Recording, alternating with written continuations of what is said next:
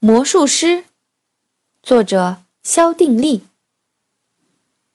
昨天小胡就计划好了，今天啊要去拜访绵尾兔，就是那个住在胡萝卜地旁边、很有激情的绵尾兔。早晨一出门啊，小胡才发现是个阴天，他想跑去问问小熊，又打消了念头，还是直接上路了。只走了一百步远。空中就起了大雾，像一块白色的幕布，无声的在小狐的眼前拉了下来。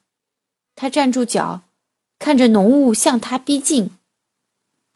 雾无声的吞下了整个绿森林，捂住了绿森林的眼睛，捂住了林间小鹿的眼睛。小狐伸出手，伸进白色的雾里，没有任何感觉。可是前面的路却被吞掉了，只有向前走，路才会一点一点的向他展开。一只蝴蝶停在了绿叶上，飞不动了。他在问：“这是谁布下的迷宫呀？难道是爱走迷宫的小蚂蚁吗？”一只蜗牛站在草叶上发呆：“谁把这个世界？”都涂成了白色啊！嗖的一下，就像一支箭给射了过来。一只棕色的小兔子蹦到了小胡的眼前，小胡吓得正要大叫呢，又被小兔子捂住了嘴巴。嘘，刚才我蹦跳时撞到了白眼狼的肚子上，它的眼睛瞪得好大呀！幸亏我跑得快。你小心点儿啊！小兔子给了小狐一个忠告，就又跳走了。小兔子一点声音都没有，它的脚步声也被雾给吞掉了。小狐可不想跟白眼狼打照面儿啊！他朝着印象中的莲花溪旁边走去，沿着溪边前行，一样能到达绵尾兔的家。哗哗哗，莲花溪里。传来轻轻的水流声，一只水牛渐渐地从溪水里爬了上来。它站在了岸边发愣，瞪着惊讶的大眼睛。我这到底是在溪水里呢，还是在岸边呢？水牛啊，也不知道是在问谁。小胡就回答：“你啊，在岸边呢，只不过是在雾里。这又是谁在跟我说话呢？”水牛转着头寻找，可小胡啊，早已经沿着溪边向前走了。再往前走，浓雾忽然消散了，一切变得清晰起来。绿森林的眼睛被松开了，小胡吐了一口气。他还没来得及抖抖身体呢，忽然又一团浓密的雾朝着他飞来了。小胡想逃向一边，结果摔了一个跟斗。他爬起来的时候，那团雾正向他的后方疾飞而去。下一个摔跟头的会是谁呢？又这样经历了三团雾，一团他轻轻的从下面钻了过去，一团呢，他斜着身子绕开了。为了躲开最后一团雾啊！小胡轻轻地在树干上撞了一下，终于到达了绵尾兔的家。绵尾兔见小胡在雾天赶来，非常吃惊。小胡竟然没有在雾中迷路啊！我一路上就像是在做梦呢。绵尾兔，我是醒着还是睡着呀？小胡说：“哈哈，都是雾在玩魔术呢。”今天啊，雾要玩一天的魔术呢。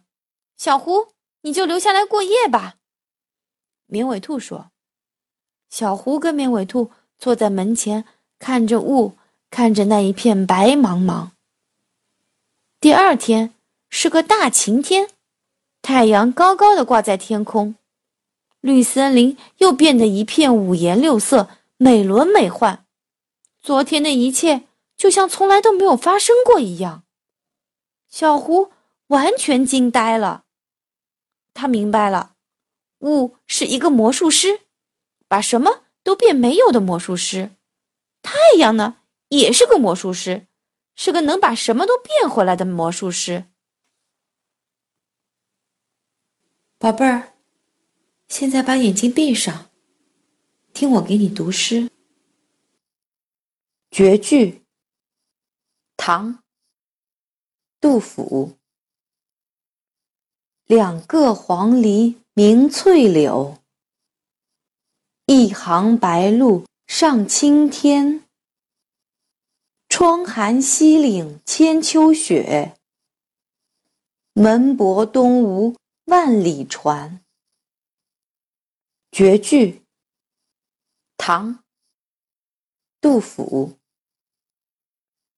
两个黄鹂鸣翠柳。一行白鹭上青天，窗含西岭千秋雪，门泊东吴万里船。绝句，唐·杜甫。两个黄鹂鸣翠柳，一行白鹭上青天。窗含西岭千秋雪，门泊东吴万里船。绝句，唐·杜甫。两个黄鹂鸣翠柳，一行白鹭上青天。窗含西岭千秋雪。门泊东吴万里船。绝句，唐·杜甫。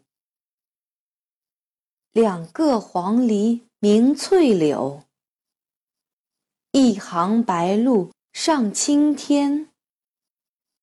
窗含西岭千秋雪，门泊东吴万里船。绝句，唐·杜甫。两个黄鹂鸣翠柳，一行白鹭上青天。窗含西岭千秋雪，门泊东吴万里船。绝句，唐·杜甫。两个黄鹂鸣翠柳，一行白鹭上青天。窗含西岭千秋雪，门泊东吴万里船。绝句，唐·杜甫。两个黄鹂鸣翠柳。一行白鹭上青天，窗含西岭千秋雪，门泊东吴万里船。绝句，唐·杜甫。两个黄鹂鸣翠柳，一行白鹭上青天。窗含西岭千秋雪，门泊东吴万里船。绝句，唐·杜甫。